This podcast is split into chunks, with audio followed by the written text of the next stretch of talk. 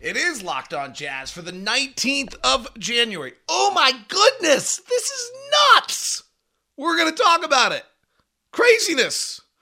Jordan Clarkson appreciation, Lauri Markkanen love, late game watch Cleveland. What were you doing? It's all coming up on today's edition of Locked On Jazz.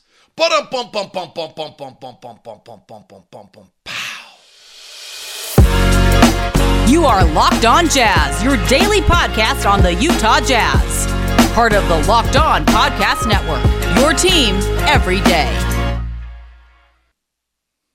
How are you? I'm David Locke, radio voice of the Utah Jazz, Jazz NBA insider. This is Locked On Jazz, your daily podcast in the Utah Jazz, giving you insight, expertise, geeky numbers, and hopefully making it way better to be a Jazz fan each and every day. Thanks so very much for making Locked On Jazz your first listen of the day. We are also, if you're not already there, available on YouTube. You can join the community, chat with them. Please subscribe wherever you do listen.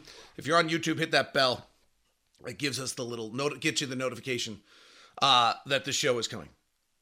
This is insanity. We're 46 games into the NBA season. Your Utah Jazz whose over under for this season was I think 24.5, right? Like I think NBA Vegas over under we're 20 we're 48 games in the season, not 46. Some other people are 46. We're 24 and 24. We're 500. We're tied with the Warriors for 6th right now in the Western Conference. And we're getting better. No one in their wildest, craziest, outlandish dreams ever thought this was the case. And maybe you've gotten used to it during the season and now expect it, but this is nuts. Like, Will Hardy talks a lot about putting everything in perspective. Let's put this in perspective. It's January 19th. If we beat the Brooklyn Nets tomorrow, the Jazz exceed the Vegas over under for the season. We're 500. And maybe the most important thing I'm saying, we're getting better. Maybe a lot better. Like you start to look at some of the numbers that we've been dancing around with in regards to playing combinations and who's on the floor and you eye test the people who are not playing well and productive and some of our over under numbers are certainly a little funky. There's no question of that. But some of our other numbers when you start putting Lauri Markkanen and Mike Conley and Walker Kessler on the floor together in a three-man lineup for the Utah Jazz? Like it's not funky. It's just super good and you add Jordan Clarkson, and it's super good. And then you start playing with the bench units, and the rightful order of the basketball universe is kind of falling into place right now. A lot of this is because of Walker. Like, Walker has changed his ability to play center and allow everybody else to kind of do what they do and get us to be a half decent defensive team is a game changer an absolute game changer. We saw a team last night, certainly limited, short on what they're doing, just not go to the rim. In the last five games, again, some of the teams we've played, a little shorthanded, things like that, got it. We're the 12th best defensive team in the NBA. In the last 10 games, we're 22nd in the league defensively. Okay, we need, like, that's not great, but it's not 27th. And frankly, there is a moment in this where you start to like get into like one or two points is separating everyone. Like the difference between being fifth and 22nd, be, or whatever it was, you know, last five games where we're four and one, being fifth, being uh, 12th, and being 22nd is uh, getting to be a pretty slim margin between the two. About four points. We're doing, we're, we're getting, Lauri is ridiculous and getting better. Walker Kessler is no is just absolutely game changing to who the Jazz are. He, he's one, he's really good. He's figuring it out defensively. He's really skilled offensively. And he allows Jarred Vanderbilt to go play off the bench where Jarred Vanderbilt's really good. He allows Lauri Markkanen to float between the three and four, whether we want to have Malik Beasley on the floor or whether we want to have uh, Kelly Olynyk back on the floor when it's time.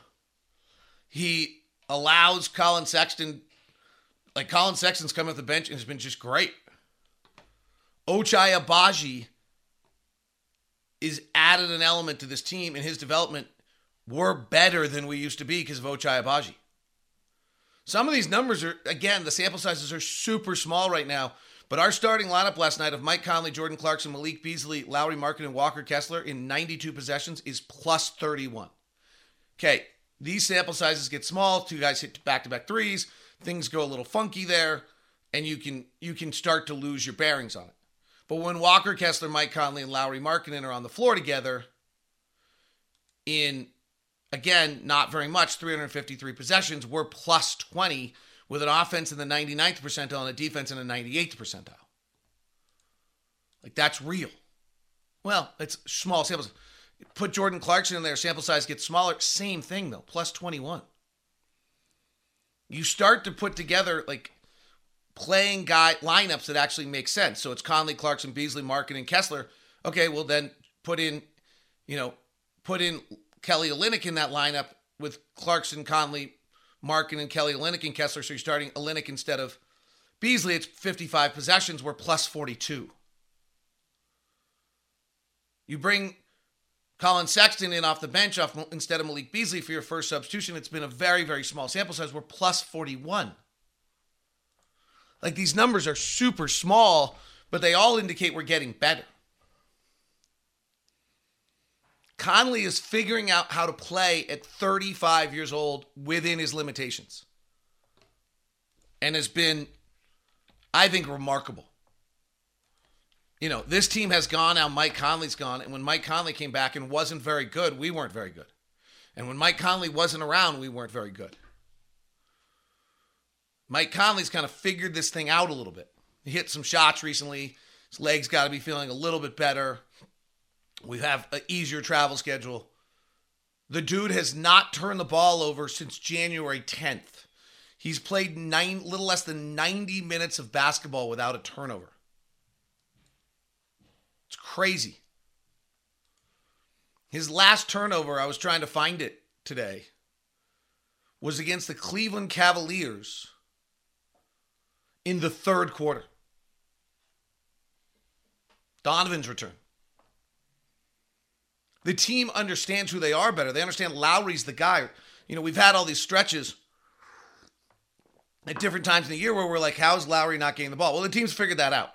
They go, Lauri's the best player on the floor. It took Lauri a little time to figure out he was the best player on the floor. That's an interesting concept. I talked to Ty Lue about this a little bit last night. We always talk about these guys as though when they come into the league, that they have to figure out like how to play when they're now on the floor with other best players, right? That basically every single one of these guys was the best player on their team for their entire lives. And now all of a sudden they're on this team and there's five other, six other, seven, eight other guys who are the, were the best players. And now you have to figure out. Lauri actually went the opposite way.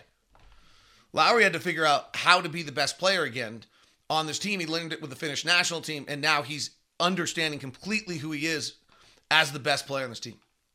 He's making plays that are, I mean, the slam dunk over Zubac last night is ridiculous. The follow three is ridiculous. The three in the corner where we were talking about pop time, where he catches the ball up at his forehead and lets it fly, is like, I, I don't know how he does that. Like, it's in, for seven feet tall to catch that with that release time. We got a great question during the broadcast from a guy who was like, What about Kyle Korver? Like, whose pop time is faster? And Ron Boone said on that shot, Lauri Markkanen's pop time is faster. Has everybody like noticed what Lauri Markkanen's doing his last 13 games? He's going 50, 40, 90 while averaging 31 points a game. 50% from the field, 42% from three, and 92% from the free throw line, while averaging 30 points and 10 rebounds. That's crazy. That's for 30% of the season. We've played 48 games. That's 13 games. So we're getting better. And when Kelly Olynyk comes back, we might have 240 quality minutes. Now, the trade deadline can undo all of this, obviously. But when Kelly Olynyk comes back, with Agbaji playing 21 good minutes a night, like if you look at last night's minute distribution, and it's a little short because it was a blowout, but like Kelly Olynyk comes back and takes Rudy Gay's 13 minutes and probably takes some of Vando's minutes. Agbaji holds at 21, or probably Agbaji plays 24, Sexton plays 25. The other guy's minutes probably hold. Like we suddenly have 240 minutes a night of quality rotation minutes. Like this is crazy. Don't lose sight. Don't lose like we're about to play. We're going to cross over our Vegas over under win number by the 50th game of the season. That's it's it's absolutely insanity and it should be loved every second. One of the guys I didn't even mention in here is Jordan Clarkson and what he's doing and I don't want it to get lost. We did our Mike Conley appreciation yesterday. We're doing our Jordan Clarkson appreciation next. Today's show is brought to you in part by our good friends over at uh, Intercap Lending. That's my good friend Steve Carter and all he brings to the table. Intercap is uh, our own personal loan lending officers. Uh, Steve Carter is our own personal loan officer. Excuse me, I'm about to choke on something. And does amazing work for us. The they actually have a really neat program they're doing right now, which is called FreeFi. And the concept is, though mortgage rates did just finally drop a little bit, by the way. Uh, here's the concept for them. The program has been nicknamed FreeFi. It's a program where anyone that buys a house using Intercap lending from now until March of this year will have the ability, when interest rates dip down, to take advantage of refi and will waive all lending fees for the refi. So what that means is they will cover all processing and underwriting costs. Do they do want me to make sure you know that uh, you still have escrow taxes and insurance and title fees will be part of the refi, but there'll no longer be any lender fees. So they really want to do it. So if you're on the fence right now of buying with rates being a little higher than you've been used to, and you know refi down the road is the answer, well, refi will be free until March of 2025. So that gives you two years to refi with us in advance of this program. Steve Carter's our own personal loan officer. He's just remarkable. Um, I could not recommend him strongly enough because he's just been a pleasure to deal with. So feel free to email me first at dlock09 at gmail.com and I'll just set you up. Or if you'd like to, you can contact Steve directly yourself and not involve me. 385 885 28. That's 385 800 8528. Intercap Lending, NMLS number 190465. For more information, visit intercaplending.com and make sure you tell Steve Carter you were locked on jazz because that gets you your intercap lending discount. Today's show is also brought to you by Built Bar, the delicious treat with where you don't want all the fat and calories and you get a built bar out of it. Just like this one sitting right here. Here, what do I have here today? I have a cookie dough built bar sitting right here waiting for me. It's I don't even think it's a puff. I just think it's a regular one. And they are so good. 100% real chocolate. That's right. Real chocolate. And you know you can go to built.com with the promo code locked on to get your 130 calories, 4 grams of sugar, and 17 grams of protein. But now you can also go to your local Walmart or Sam's Club. That's right. Head to your nearest Walmart today. Walk to the pharmacy section. Grab yourself a box of Built Bars. You can pick up a four box cookies and cream, double chocolate, or coconut puffs. Or you can choose to go to Sam's Club for a 13 bar box with hit flavors brownie, batter, and churro. It's all Built Bar. And promo code locked on if you do it at built.com. Thanks so very much for making Locked On Jazz your first listen of the day. We are free and available on all podcasting apps. Your second listen should be Locked On Sports Today, our 22 minute recap of all things sports, so that you can catch up with everything that's going on, get ready for the playoff weekend, all the rest when you might have a job or things get in the way. Tyler Gibb does stats for us. Uh, we have a great crew. Um, uh, Will and Kristen and Dominic and Leaf all do great work for us. Tyler Gibb had a note in his stats pack yesterday that jumped out to me about Jordan. So, first of all, like when Lauri was out, Jordan was just incredible and efficient and doing all sorts of stuff. Um, and then he had a note that just kind of blew me away. And that was that Jordan is shooting 50% or better from the field. This was going into last night. In eight of his last 11 games. Jordan Clarkson. Jordan the Gunner Clarkson. I J- Jordan's some people are as Luke Walton once said, some people are open when they get off the bus. Jordan thinks he's hot when he gets off the bus. This is one of the players who is not efficient at all. And all of a sudden has linked efficiency, efficiency, efficiency, efficiency. Last night he did not accomplish it. He went 5 11 2 5 3. Jordan Clarkson's last 12 games, he's shooting 50% from the field while diming out four assists and scoring 23 points a game. He's only shooting 34% from three, but that's kind of what he does. This guy has been so, so good this year.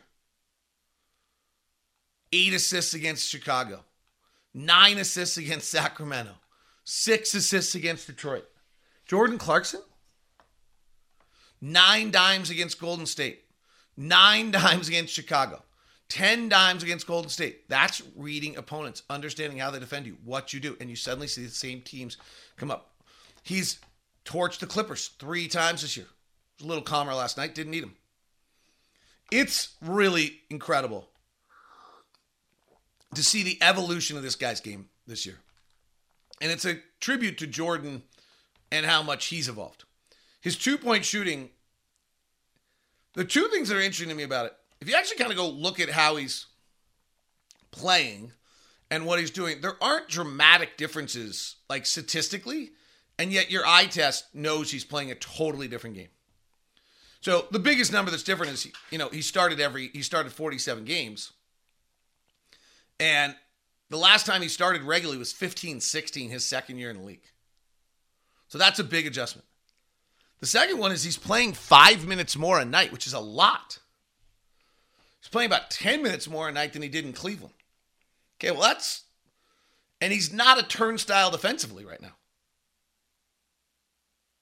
Like, that's a pretty incredible thing for him to have done that, play that many more minutes, and still be putting out on a defensive level. He's actually shooting a little bit fewer three point shots percentage wise of shot attempts that he was before. He was shooting 54% of his shots as threes. He's down to 46%. And yet, his efficient his free throw rate is through the roof. Now, some of that's three point shooting. He's getting fouled, and that's why his three point rate is down, which is interesting. Usually, it's the other way around, that your rim rate or something else is down. But his free throw rate is way up. His assist rate is from 14% of so percentage of teammate field goals a player assists while they're on their floor. He was at 14%, he's now at 21. Turnover rate's up a little bit. His usage rate is actually up from last year. And yet it feels completely differently. Only a tad. And that's maybe to me what's most impressive about Jordan right now. Is that all of these things I just said just feel and look differently than the way he's playing. Like the idea that his usage rate is up, the idea that he's actually shooting close to the same percentage, the idea that he's, you know, other than assists, nothing's dramatically different. And yet his game feels tremendously different. His turnovers are actually up a little bit, I think, like way up. Like it's, but he's just playing better team basketball, better understanding of who he is. His shot distribution is not wildly different, other than, frankly, he's taking a few more shots from 10 to 16 feet than he's taking his threes, probably again because he can foul him. He's field goal percentage of field goals assisted. So is like he playing off his teammates better? No. Last year was 22.1. This year it's 22. His threes are a little more assisted. It's, but statist, you can feel it. And then these over 50% is something really different. Uh, we mentioned a moment ago, I did want to go to, and we'll do late game in a second. Cleveland had just maybe one of the worst late games I've ever seen uh, to lose to Memphis last night. Um, and I love JB Bickerstaff, but holy smokes, that was bad. It happens, right? Late game's hard. Um, the Lauri Markkanen, quick release three, right side. Lauri Markkanen, dunk on the open court on Zubac, or actually it was a half court set. Lauri Markkanen, three on the next possession. That skill set is astronomical.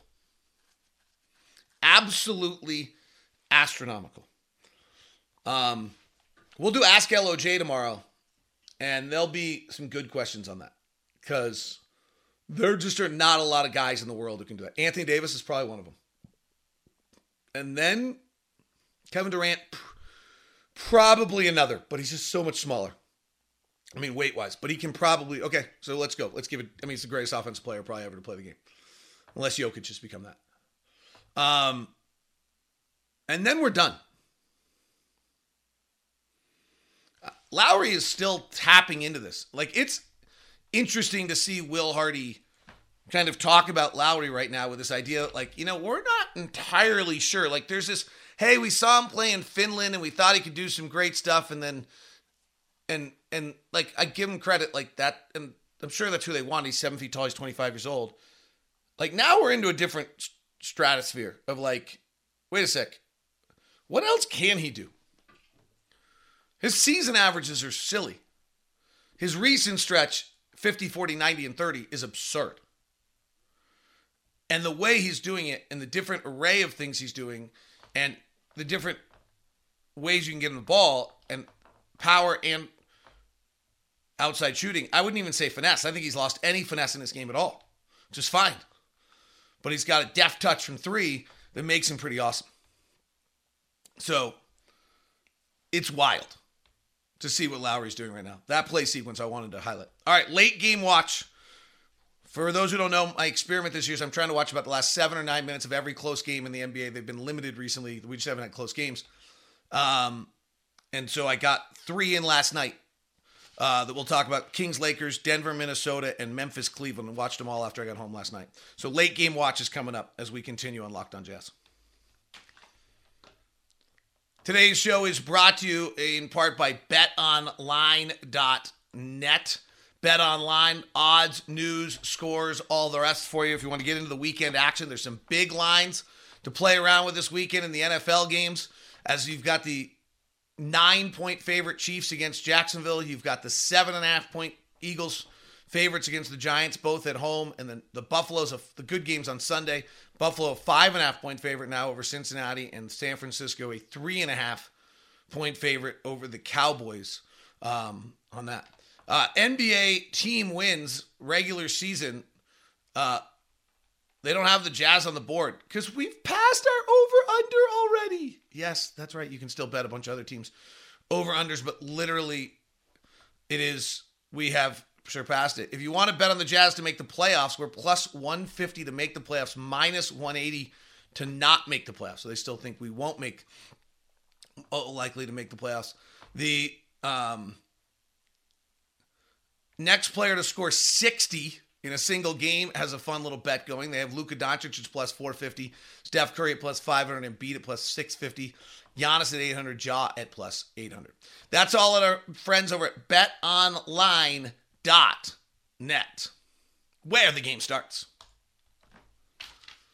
Thanks so much for making Locked On Jazz your first listen. Remember, it's NBA game to game is your recap of the night's action you can get it every night at Locked On NBA. It's one minute snippets from each of our hosts, except for John Krause of the Celtics. Then it's a two minute snippet, um, and giving you a breakdown of what happened that night in the arena, and then uh, collection of all the games. It's kind of a fun show. All right, three late game watches last night. Lakers Kings. Kings didn't have Sabonis. Lakers are awful. Worse than I thought. And really, Russell Westbrook's awful. Like really, really awful. He shot two air balls in the final five minutes of the game last night. Drove the lane three other times with no idea where he's going. He, I mean, he's really awful. I don't know how they're playing him. Maybe because the other guys they're playing are Max Christie, Wenyen Gabriel, and Patrick Beverley. It's incredible that roster. Um, LeBron's not blameless here. He's not really able to beat guys one on one without power anymore. He left Kevin Huerter for a wide open three on a key possession, then pointed another guy to get out. The Lakers are getting deep into the shot clock in every possession because they don't have anyone who can beat anybody one on one, and they just kind of play isolation, and then no one is actually able to beat anyone. The Kings without Sabonis really could have had a hard time figuring out what they were doing offensively. Um, they kind of went Barnes at the post, uh, actually at the nail on an ISO on Patrick Beverley, and he scored an and one, um, which was probably you know one of the bigger plays of the game. So they're kind of answering because Fox and Huerter couldn't get going, and, and they were having a hard time. Uh, Fox just was having a normal night. Huerter was taking some bad shots. A lot of bad shots in the end of this game. Kings should have kind of run away with this game. Kings are third in the West now, by the way. Right? Aren't I right on that? Kings are third in the West after their win last night? Yeah, Kings are tied with the Pelicans, who've lost seven of 10 because of their injuries, with five straight wins, now third in the West. Um, 25 and 18. Kind of crazy. Like, you look at that roster, I don't think, like, it's funny. You look at us, and I don't think the Kings are dramatically better roster than ours. Like, Lauri's just as good as Sabonis, and start piecing us together. Fox is pretty good, but um, you know they're they're playing well and winning a lot of games. We have this nice homestand. Let's see what we do with it. Uh, that game ended actually on a clear path foul. Like one of the young Lakers made a clear path foul. Just so you know, you cannot have a transition take foul in the final two minutes, despite what seems people are saying. Denver versus Minnesota last night. So no Gobert in this game, and actually playing Luka Garza against Jokic at one point.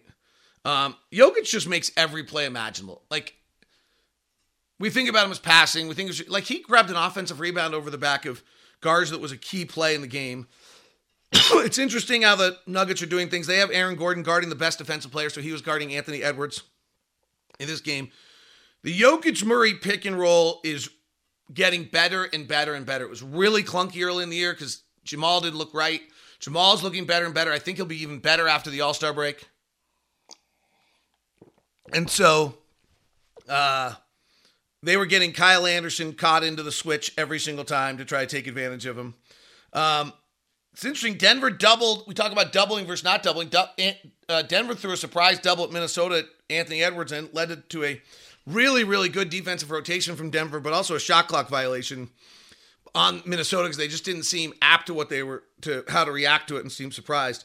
Frankly, Minnesota leads this game 120 118. Chris Finch has a weird, unsuccessful challenge and then leaves himself with no timeouts left. And then Minnesota doesn't score for the final 251. Without Finch like being able to call a timeout and run a play or anything else. They go from up 118, 117 with 251 left to losing it 122, 118.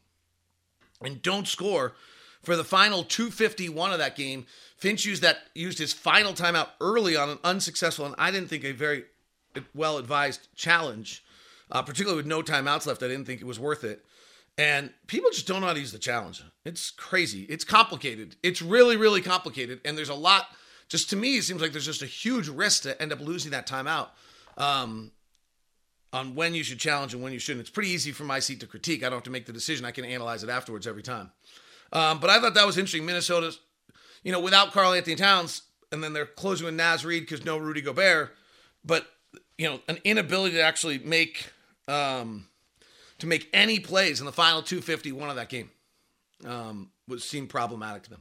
All right, Memphis Cleveland was really interesting. Um,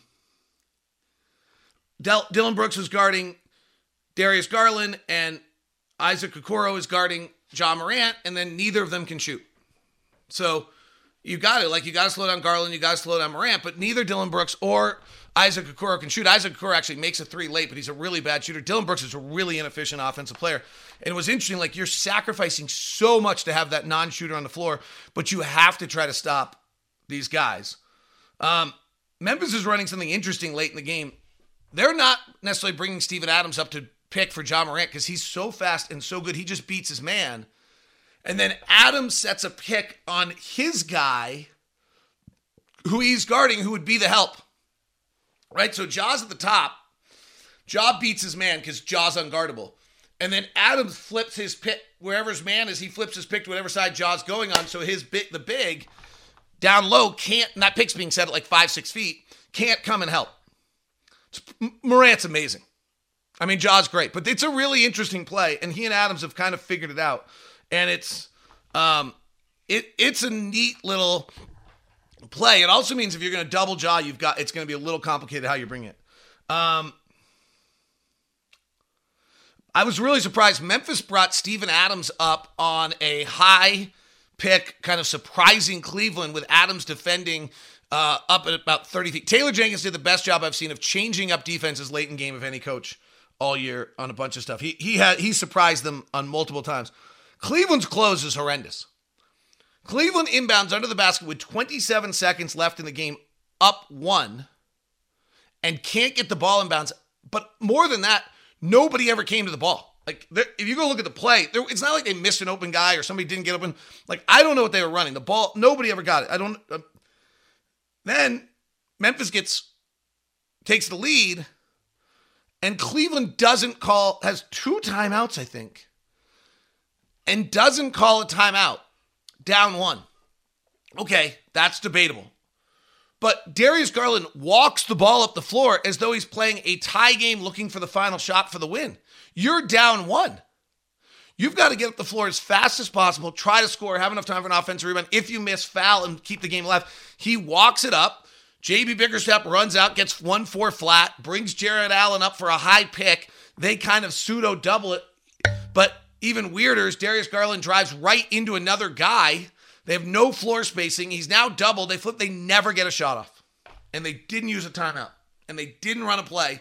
And they walked it up the floor. It was ugly. Late game is hard. Late game is super hard. So that was an interesting to watch. All right, that's our late game watch. Uh, there really have not been a lot of late game close games. I the only one I've missed recently is Toronto. New York played a close one. Um, Atlanta Dallas was not close last night, but I want to watch it because I want to see how Dallas is losing these games. The Luka stuff's super interesting to me. I think there's, I think there's a little smoke to where that, or a little fire to where that smoke is. Uh, the night before, by the way, there just was not a close game. Uh, Milwaukee beat Toronto by eight. Clippers beat, lost to Philly by ten. Denver beat Portland by nine. Those games never got close. And then the night before that, there was actually a bunch of blowouts on the 16th. The only one was Toronto, New York double overtime. I never got to, so I'll try to get to it um, before that. And then um, I did watch the end of Philly, LA before they played us, so I think I've caught up on everything else. Thank you very much for tuning in today to Locked On Jazz. Ask LOJ tomorrow. Send in your questions on Twitter with the hashtag AskLOJ. Thanks very much. Have a great day.